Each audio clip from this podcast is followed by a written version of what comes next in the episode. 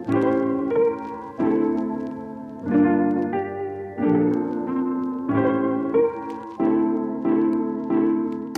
are listening to audio from Emmanuel Church in Birmingham, Alabama. For more resources like this one, go to emmanuelbirmingham.com. Good morning. I just um, couple of quick caveats before we get into our text for this morning. Um, first, if you haven't uh, already heard from your gospel community leader, um, which I've asked them to pass along a message to you, um, I just want to give a heads up this morning to to parents that are here. Um, while all the Bible is uh, breathed out by God and useful and profitable for teaching, reproof, correction, training in righteousness, there's some texts in the scriptures that are hard and maybe more mature in thematic content than others, and this is one of those days. So, as a parent, uh, if you are have young kids and want to briefly just look at 2 Samuel 13 and 14, just really quick, see kind of the themes discussed, and want to step out of the sermon this morning, whether it be now or anytime, honestly, during the sermon. Uh, we have a nice new playground, um, and there's a room upstairs you can spend with your uh, child. Uh, we're not going to be crass in any way, we're not going to be overly detailed in any way. Uh, but nevertheless, there are some, uh, some things in this text that um, are just a little more uh, mature in nature. And so I want to give you guys the heads up there. And then, and then second, second kind of notice slash caveat I want to give is really for all of us. And you know, it's been a, it's been a, uh, it's been a hard text to spend in this week um, preparing to preach this sermon. It's a text full of of a lot of darkness, a lot of brokenness, a lot of heartache, and a lot of depravity and pain and frustration with how people in this text respond to really traumatic situations uh, that should know better.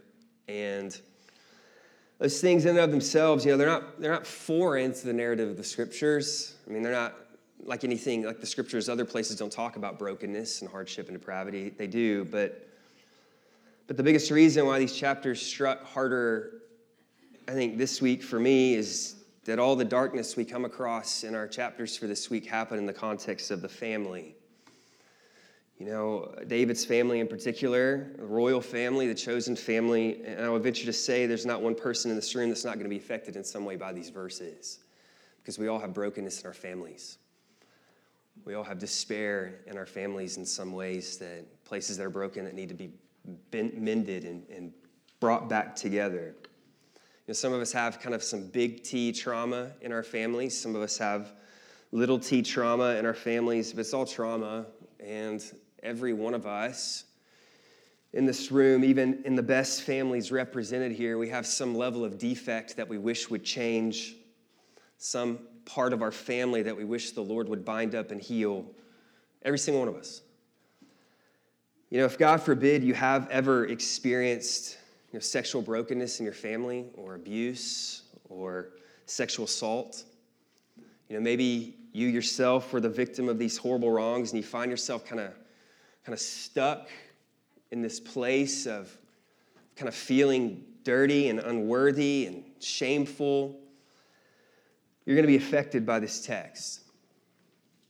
If you've ever been in a place where you've been deeply hurt by someone close to you, regardless of what that hurt is, and you have felt hatred and vengeance well up in your heart to, to make things right, or you desired revenge against your wrongdoer, you're going to be affected by this text. And if you have a, if you have a passive father, a father who failed to be your protector, who failed to be present, a father who failed to discipline his kids when they made mistakes, uh, if you have a, any dad wounds of any kind, you're going to be affected by this text. If you have children who are estranged, maybe you yourself are that estranged kid, children who have fled away from you for a variety of reasons, and there's some rift in your relationship, you're going to be affected by this text. If you find yourself becoming more and more like your parents in all the ways you don't want to be, if your sins and your shortcomings are almost identical to those of your parents. You look at how your parents parented you, how you respond when you're wronged. You look at how engaged or lack thereof you are with your spouse or with your kids, how wrapped up in work you've become to the neglect of those you love. If you look in the mirror and what comes into your mind is the phrase like father, like son, or like mother, like daughter, and all the ways you don't want that to be true, you're going to be affected by this text. You know, I could, I could go on and on with more examples. There's actually like seven sermons in this one chapter I could preach today. But my heart's been heavy. I mean, I'm more heavy this week than it has been probably in any text I've preached here as your pastor. Because I know not only has it brought up things for me and my own family, but I knew this text was coming when 1st and 2nd Samuel began to be preached through earlier this year, and I knew that for some of you, this is going to bring to your heart a lot of pain. And that hurts me as your pastor. It hurts me. But at the same time, I'm going to enter it with you. It's a part of being the body of Christ as you enter into pain with one another you enter into joy with one another, praise the Lord. But you also enter into pain when it's necessary. And today is one of those times. So we're going to enter into each other's mess with one another, and we're going to sit with each other. We're going to comfort each other. We're going to be still with each other. And we're going to gently remind each other of the beautiful truths that give birth to hope found in Christ. We bear burdens together, we mourn together, and we wait oftentimes together for God's deliverance to come, for his healing to come. And that's what we're going to do this morning. So there, there are no notes this morning. You know, this is a text that doesn't need to be dissected, it needs to be felt. It needs to be experienced. It needs to be entered into so that healing can come. We're going to we're going to enter into the narrative this morning, and we're going to see light shining in the midst of the greatest possible darkness many of us in this room may have ever experienced before in our lives. So I say that, and as we go through this text, I want you, I want you just, just, just an ask, I want you to notice what you're feeling. Not just, not just like internally, but I want you to notice it in your body. I want you to, to maybe notice what makes you feel anxious. Notice what makes your heart beat a little faster. Notice what makes your face a little flush. Notice what may bring a, you cause you to sweat a little bit. Notice if your chest is, chest is tightening up just a little bit. That's okay. I want you to sit with that because I want you to notice it because I want you to realize that God made you a whole person body, soul, and spirit. And stuff like this is felt, trauma felt by a whole person. And I want you to be reminded that God made your bodies. He made them and He desires you to trust Him with all parts of your being this morning. It's a heavy sermon today. So I want to I want to pray again for us before we get into it. I ask you to pray for me. So let's pray together.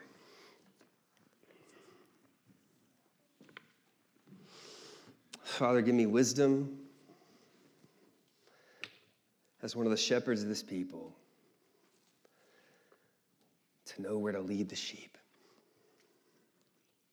and how to get them there. Bind up the brokenhearted this morning. That's why you came, Christ. You came to bind up the brokenhearted. So do that now to the Holy Spirit. We ask in Christ's name, amen.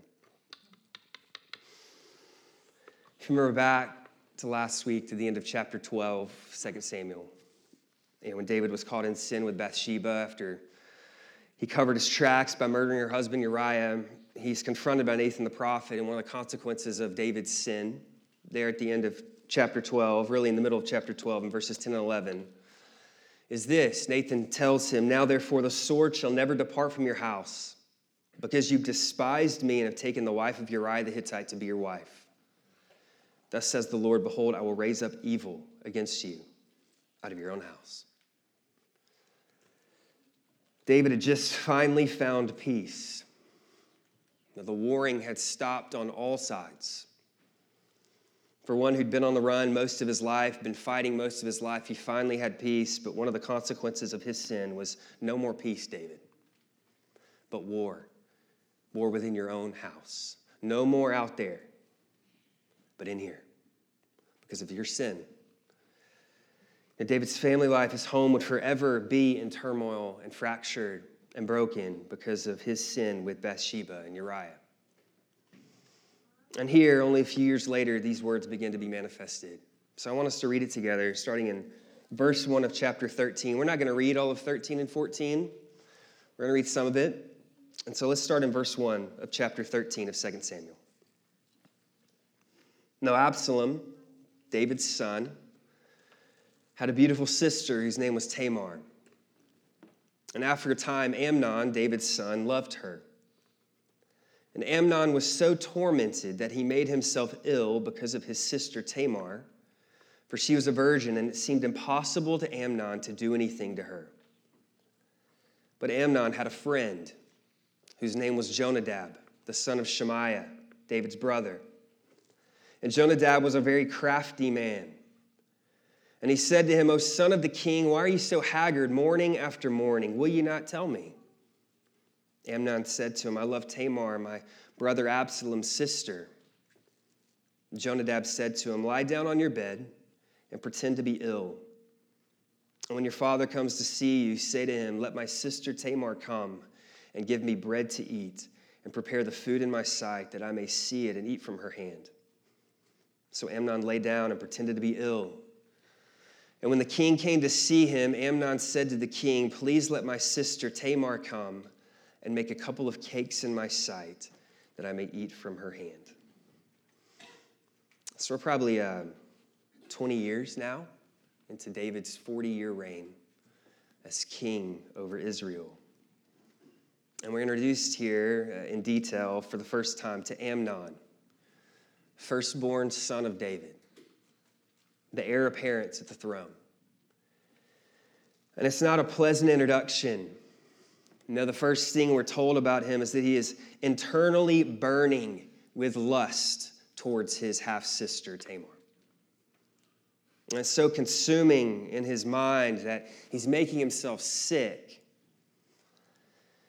And because Tamar is a virgin, therefore probably cloistered off and kept from most men in that day, He's completely at a loss in how to exercise this, for lack of a better phrase, violent passion for her. So Jonadab, his cousin, sees something's wrong. And he concocts a plan. He's a crafty man. It's not very good when that word's used to describe you in the scriptures, but he's a crafty man. He says, They tell your dad you're sick, Amnon. And when your dad comes to check on you, specifically request Tamar, a meal from Tamar, and when she comes in to give you food, you can see her for yourself. And that's exactly what happened. Let's keep reading. Verse 7, verses 7 through 19. And David sent home to Tamar, saying, Go to your brother Amnon's house, prepare food for him. So Tamar went to her brother Amnon's house where he was lying down, and she took dough and kneaded it, and made cakes in his sight and baked the cakes. She took the pan and emptied it out before him, but he refused to eat. And Amnon said, Send out everyone from me. So everyone went out from him. Then Amnon said to Tamar, Bring the food into the chamber that I may eat from your hand. Tamar took the cakes she made and brought them into the chamber to, chamber to Amnon, her brother. But when she brought them near him to eat, he took hold of her and said to her, Come lie with me, my sister. She answered him, No, my brother, do not violate me, for such a thing is not done in Israel. Do not do this outrageous thing. As for me, where could I carry my shame? And as for you, you would be as one of the outrageous fools in Israel. Now, therefore, please speak to the king, for he will not withhold me from you. But Amnon would not listen to her. And being stronger than she, he violated her and lay with her. And Amnon hated her with very great hatred. So the hatred with which he hated her was greater than the love with which he had loved her. And Amnon said to her, Get up, go. But she said to him, No, my brother, for this wrong in sending me away is greater than the other that you did to me. But he would not listen to her. He called the young man who served him and said, Put this woman out of my presence and bolt the door after her. She was wearing a long robe with sleeves, for thus were the virgin daughters of the king dressed. So his servant put her out and bolted the door after her. And Tamar put ashes on her head, tore the long robe that she wore, and she laid her hand on her head and went away, crying aloud as she went. Tamar is this picture here of Torah faithfulness. You know, she seeks to serve her brother not only because her dad told her to, that's what families do. It's nothing out of the ordinary to go serve a sick brother, sick sister. But when she goes, the text tells us in verse 11 that that Amnon took her. Literally, in Hebrew, he overpowered her. Tamar makes four different appeals for him to not do what he's about to do. The first appeal is she appeals to the evil of his action in violating her there in verse 12. When, when that doesn't seem to be working, he says there in verse 12 again, he, he, she appeals to his conscience and says, Such a thing is not done in Israel. Do not do this outrageous thing. It's still not working she appeals to the lasting impact this moment would have on each of them there in verse 13. That's the third way. She says, How would I carry the shame? And she says, You will be seen as an outrageous fool, Amnon, a Nabal. And then finally, when all other attempts fail, she simply asked him to delay his sexual gratification. Please speak to the king, for he will not withhold me from you. You know, honestly, that's probably not true. You know, if marrying one's half sister was a clear violation of the law in Leviticus 18, it was probably just simply a move of desperation. Just trying to say anything to this guy to get him to stop. But he didn't listen. He followed through with this act, and it was truly, truly a wicked and just tragic scene. And there are a couple of things I just want to really briefly just pull out of here from these 19 verses so far that we have here. Both points revolve around the sins of others. And the first thing I want us to think about is about Amnon and the impact of generational sin. And what I mean by generational sin is not that sons and daughters are held guilty for the sins of their parents. That's not true, it's not biblical. We're held guilty before the Lord for our own sins. But what I do mean is that sons and daughters, based off of what they saw or did not see their parents do, can be directly influenced or predisposed to act in those same ways. That's what they know, right? It's what I know. That's what you know. I mean, think about it just in kind of like general non sin ways. I mean, how many times do we joke around about becoming just like our parents? You know, every time I tell Riley to shut the door because she's letting the AC out on a hot summer day, I'm reminded my dad used to say literally the exact same thing to me. I mean, there's something I heard on the regular from my father and now, when I say the same thing to my children, it reminds me I'm becoming just like my parents in some ways.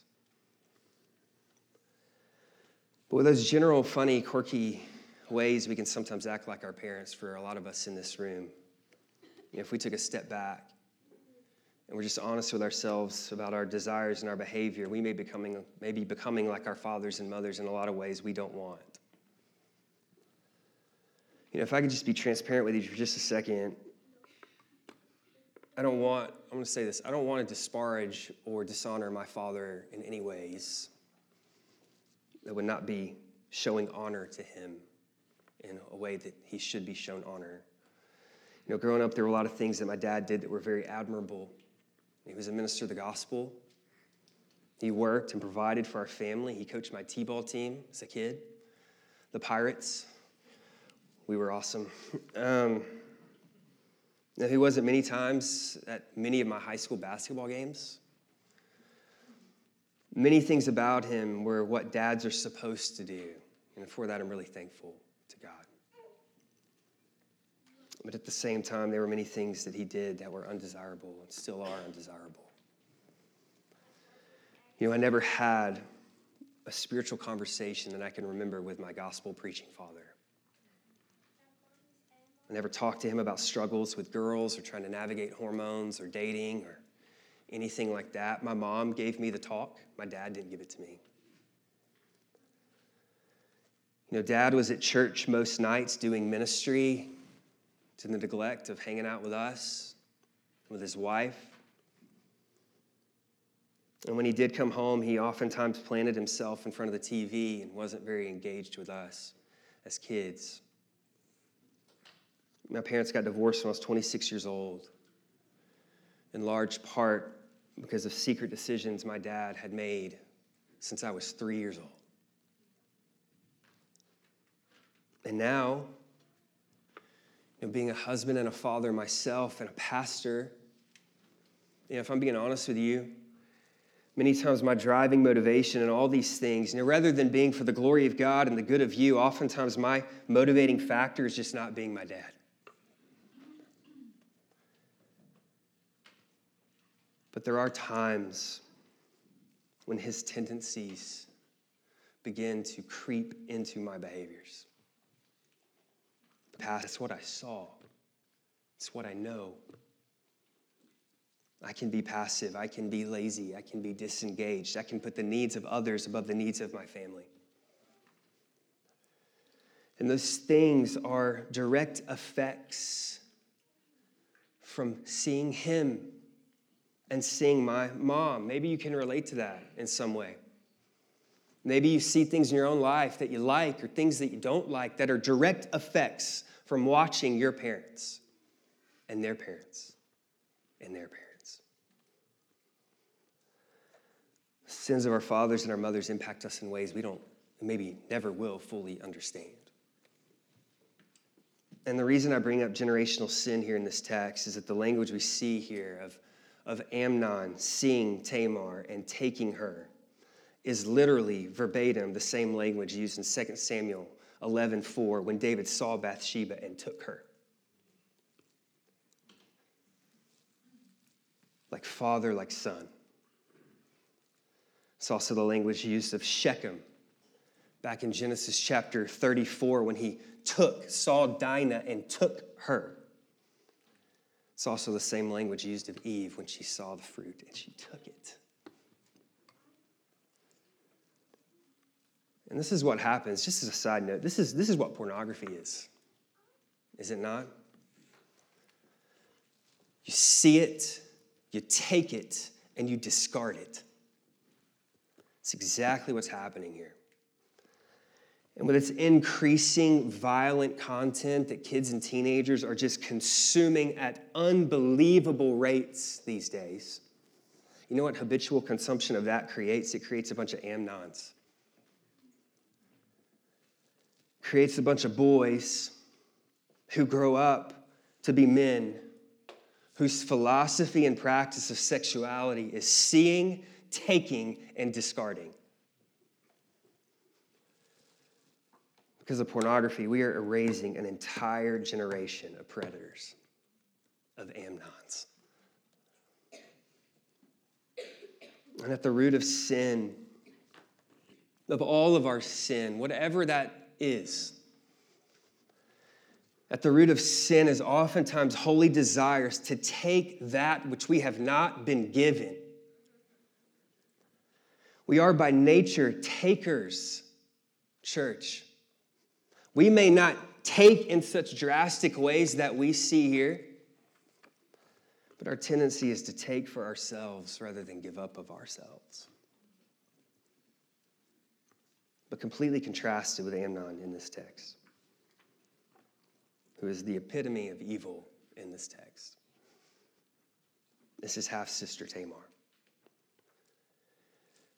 And the second point from these verses I want to make doesn't as much concern generational sin impacting us, although it impacts her too through someone else.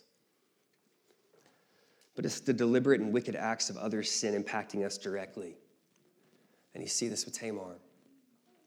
You know, after Amnon, Amnon sins against Tamar, the text says that his, his lust turns to hatred. Probably because he knows what he did was wrong and he can't stand to look at Tamar because it reminds him of what he has just done. You know, earlier in the text, he appeals for her to sleep with him by calling her his sister. Come, my sister. And now he says, Get that woman out of the room. And he sends her away. And he bolts the door. And he just, he just discards her with no concern at all as to the impact she's about to experience. It's his sister, innocent sister.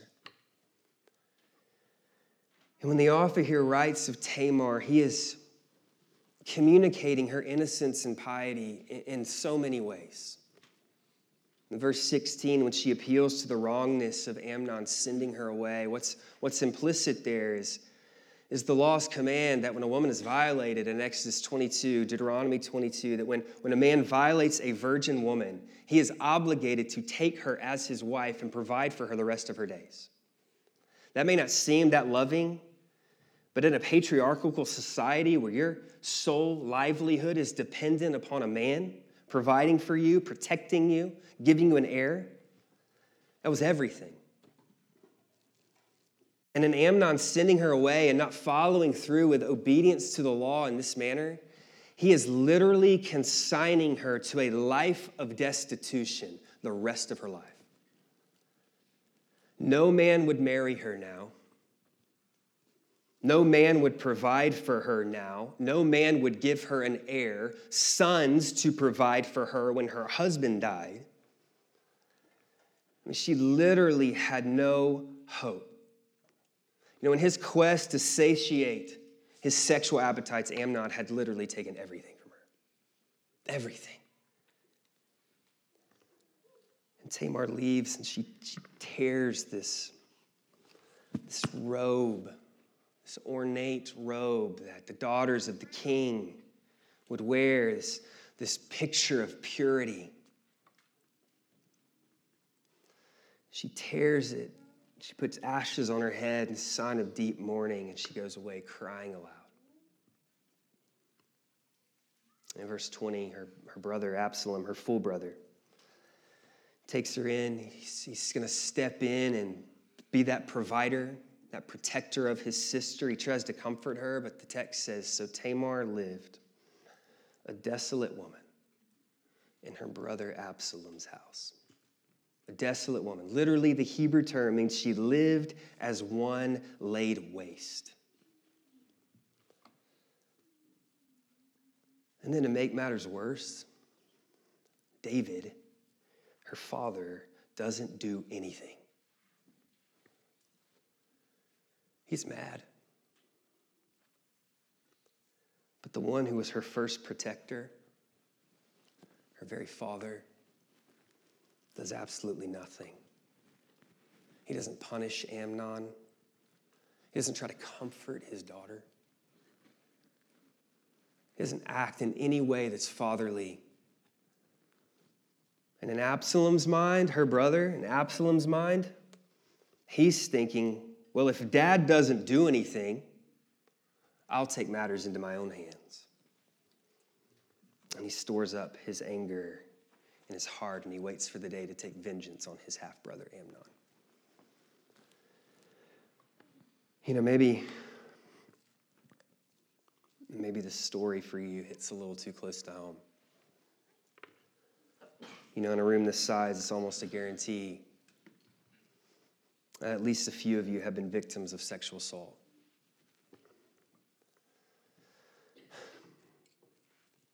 Someone possibly enticed you with false pretenses, like Amnon.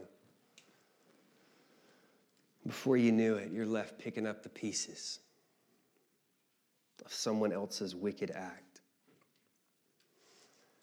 And maybe your woundedness was inflicted by someone close to you. Maybe it was even a family member, somebody you trusted, someone who should have been your protector but became your perpetrator. You know, in some ways, I mean, that makes the pain even deeper, even more cuts to the heart. And the impact of that act in your life, I mean, it cannot be overstated. I mean, feelings of unworthiness, of shame, maybe even of guilt follow you around like a shadow. Someone else's sinful actions have forever impacted your life. There are effects in your relationships. Their actions affect your ability to trust people. Their actions affect how you view yourself and your own self worth. Their actions have made you doubt the goodness of God and make you question why He would allow something so horrible to happen in your life. There's, there's literally not one area of your life that is left untouched. And your perpetrator has literally taken everything from you. And you're left trying to put yourself back together. And you have to live your life now in this reality of a past event that has broken you. And if that's you, if that's you in this room, I am so sorry that happened to you.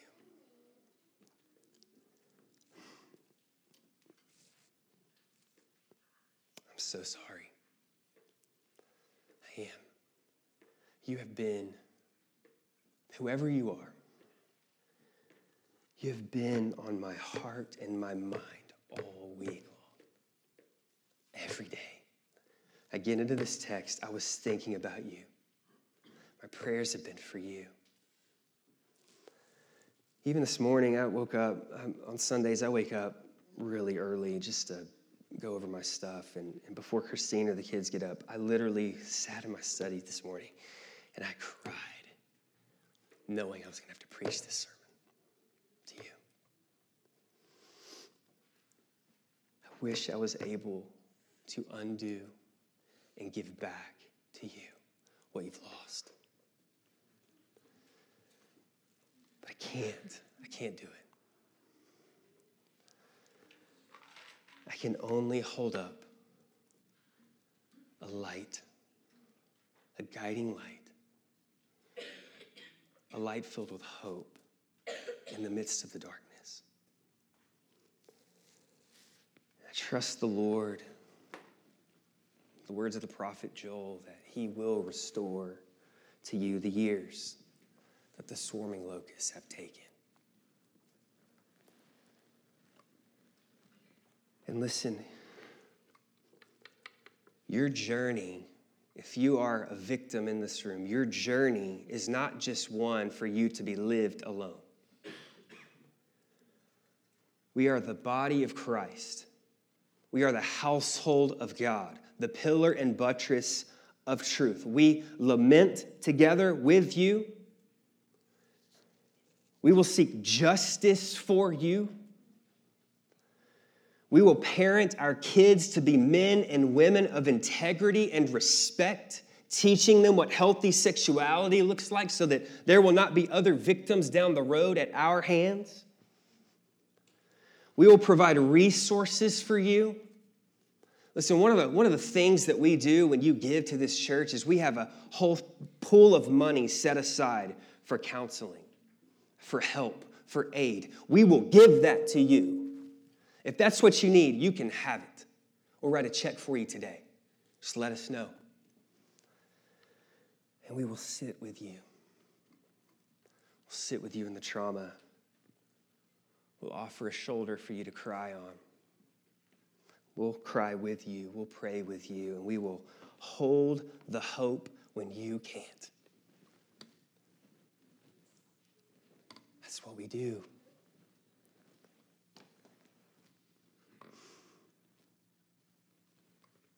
We don't have time to read the rest of the story here in 13 and 14. You know, Absalom gets his revenge. He deceives and murders his brother Amnon for his actions against Tamar, and as a result, he flees Israel, knowing that his actions deserve death. And through this enticement and cunning of Joab in chapter 14, and yeah, I'm not going to go into detail. You can read it for yourself. David receives back Absalom. Amnon's dead. Absalom comes back after three years in exile, and he spends another two years basically in exile in Jerusalem, not being able to come before the king. But David eventually welcomes him back into the king's court, again with no punishment at all given to Absalom for his murder of his half brother. And as we'll see in the next few chapters, Absalom has his own desires to take over the throne that his father now sits on. This is the family of King David. I mean, it's like a Shakespearean tragedy. The violence, murder, cunning, deceit. And this will be the story of King David's family for centuries to come. I mean, king after king after king would come after David and would continue to fail, continue to overlook justice, continue to take advantage of the weak, continue to pursue power in ungodly ways, continue to neglect their families. You know, my study for this week, I came across, uh, I heard it in a lecture on Wednesday. I also studied a little more. This guy named Carlfred Broderick. I don't know if you're familiar with his name. He's a professor of sociology, University of Southern California, particularly in the areas of sociology around marriage and family. And he coined a term called transitional character.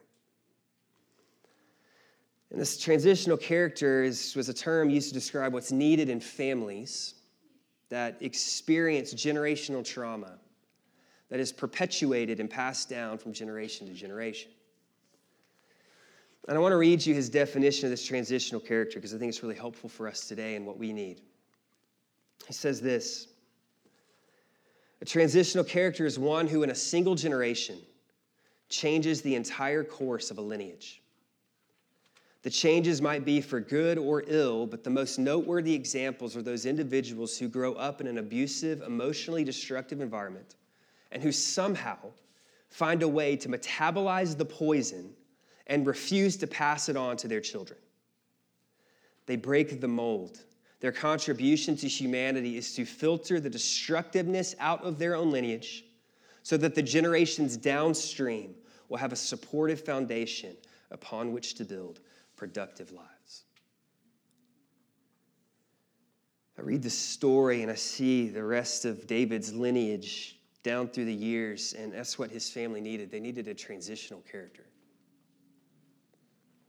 They needed someone to step in and bring rupture to this cycle of generational sin.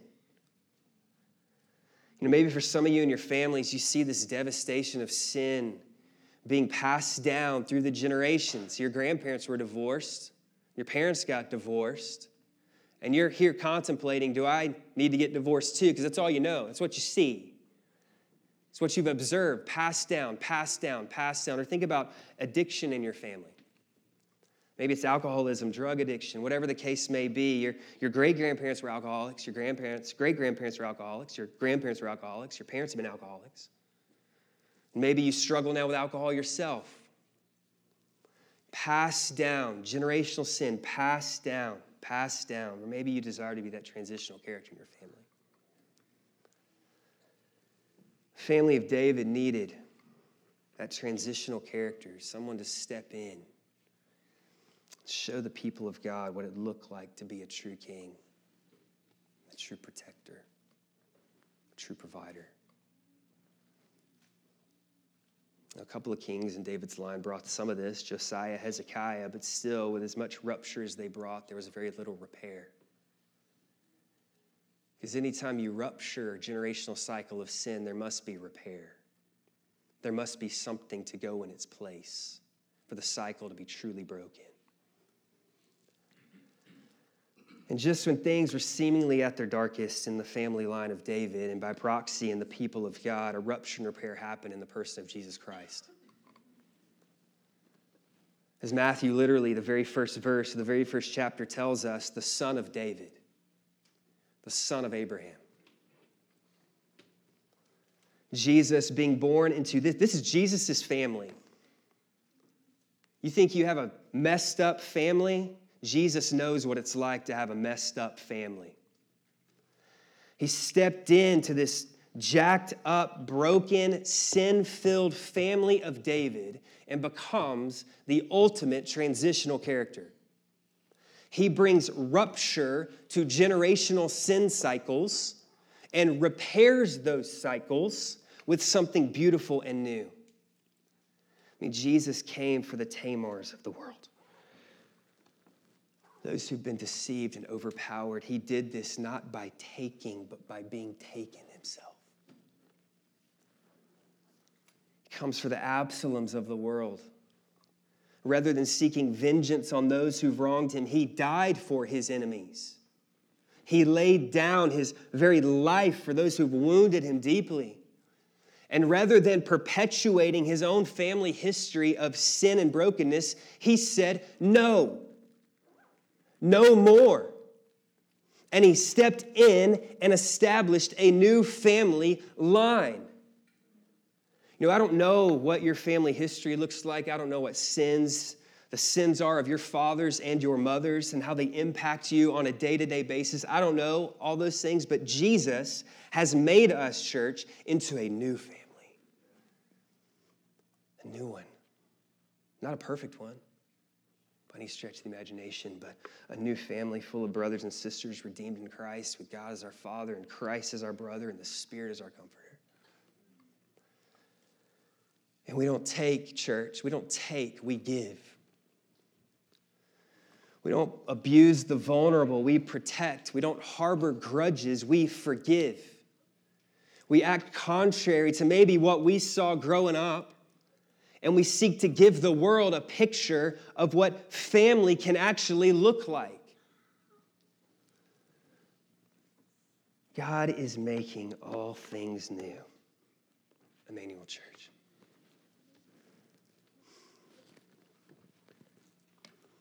God is making all things new. Maybe you're only or the formative, at least the formative experience of, of someone's hands. Or hands that took from you. Or maybe the formative experience of someone's feet were feet that walked out on you. Well, one day,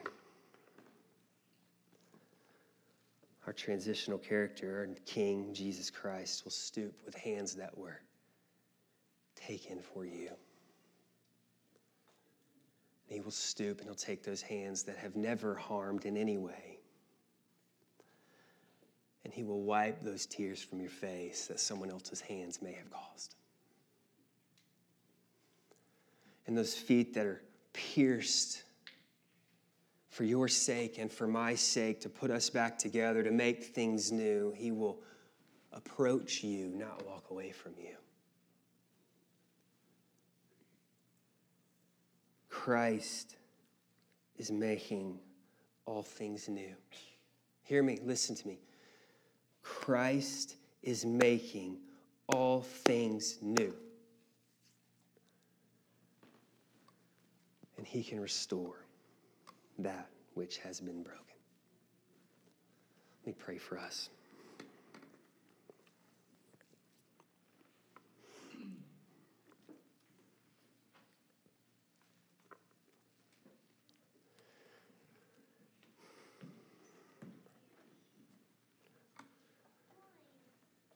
Father, I praise you for seeing harm being done to your people and not being passive about it. For seeing lives that have been torn apart by the effects of sin, maybe sinful actions from other people, and you didn't just stand aloof and you didn't just wring your hands and you didn't just get angry, but you did something about it. You sent your very Son to come and to be broken, to repair our brokenness.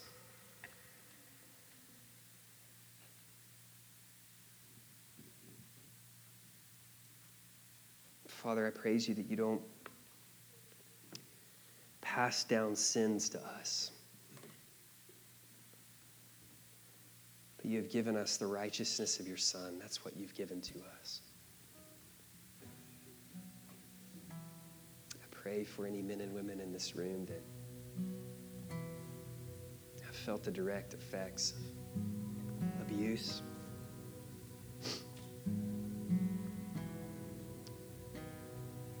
The direct effects of sexual assault.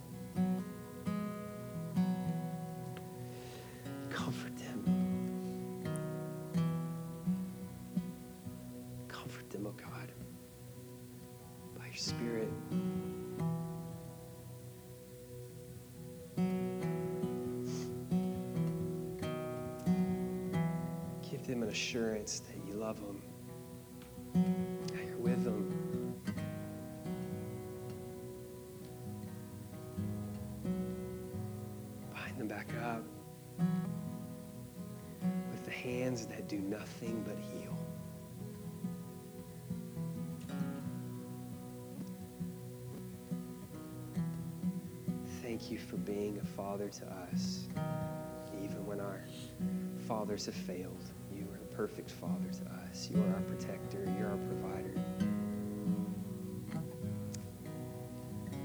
The Spirit is our advocate, and Christ is our mediator.